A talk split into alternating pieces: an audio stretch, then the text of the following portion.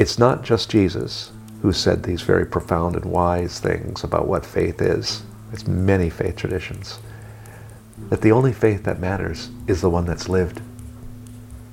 Not the one that noisily professes itself from a pulpit or a rock or a street throng or a megaphone, but the one that simply lives what its creed is about.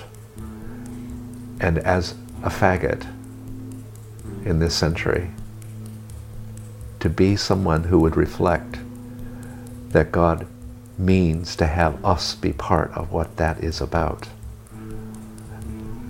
That being human is to be us.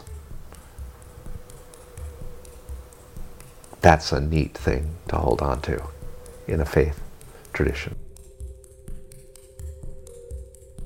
I am religious, but I don't believe this. God doesn't say that you have to pretend or you can't be what you are.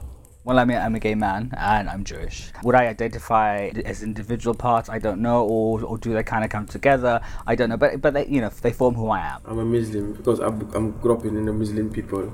Religion and gays and Muslim gay, Muslim big problem. You know, you have to take which one you like. I want to be gay, that's why I can practice Muslim things. And I felt dirty and wanted because you know in Africa or in the church, to, because I'm, I grew in the church the, the Sodom and Gomorrah, how, it, how I went. Gays are there in, in Africa, in, in America and in, in uh, UK, but no, no in Africa, because those are sinners. I identify myself as heterodox. So whatever, you know, I see church, I go in and pray, I see mosque, I see Buddhist temple, I, when I travel, anywhere I pray. I used to go in the night after the dinner in the balcony and I used to pray, God, please help me, I really want to get out from this country. Binary system does not allow and wants to erase the God-given fact that God makes intersex people as well. And regardless of what society says or the medical profession say, for me, I cannot and will not, under any circumstance, fly in the face of God again and deny one of his creations and i am one of his creations. If you believe in the religion and if you believe in the god you know as a hindu or buddhist or christian or muslim you know god is watching you. Before you even think about it god know.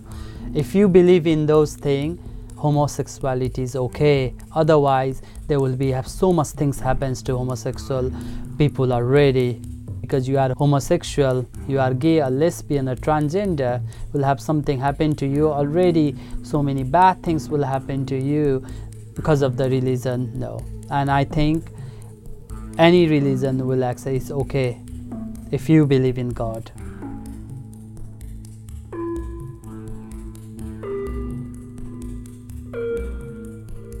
I was trying to understand my sexuality, but I couldn't the way the society was, gays are not allowed, completely not allowed. So I was struggling and fighting. So I didn't go to church for about six years because I didn't feel like going to church. I saw it as useless because I was victim of something I didn't do.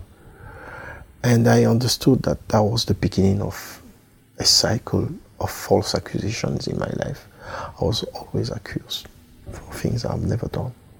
So, as a Christian, I missed those five years because of what was done to me. I started developing some kind of critical behavior.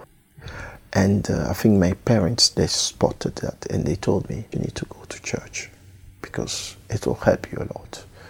The other thing that really led me to go to church is the arrestation of my dad.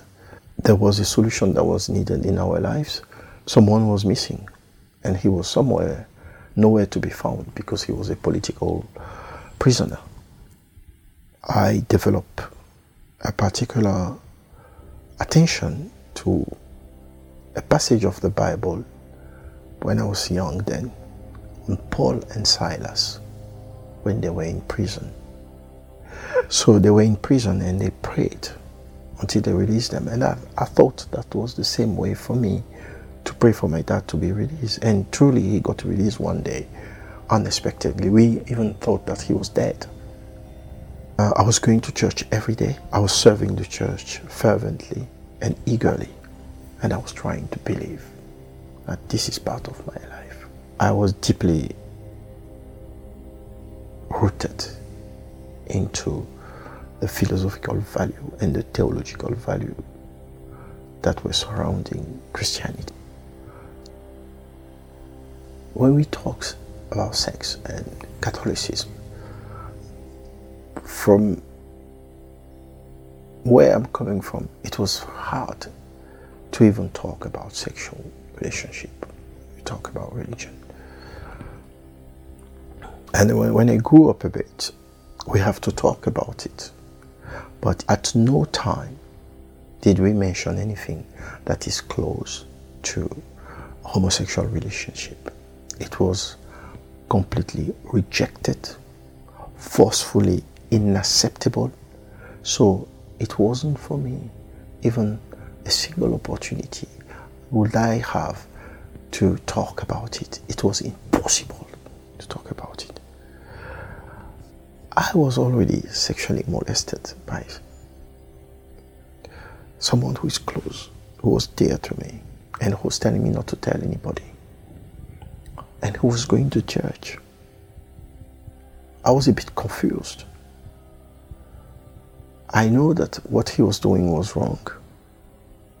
And when I read in the Bible then that homosexuality is an abomination, I saw it again more wrong. So I felt like I was dirty every day. I have to confess. But that confession, I couldn't go to the priest and tell him that this is what was happening. So I was entangled into that trap, that what I, I, I label myself as the sin that never ends because it was seen as a sin I uh, started going out with um, a Catholic priest with whom I developed very uh, uh, intimate relationship.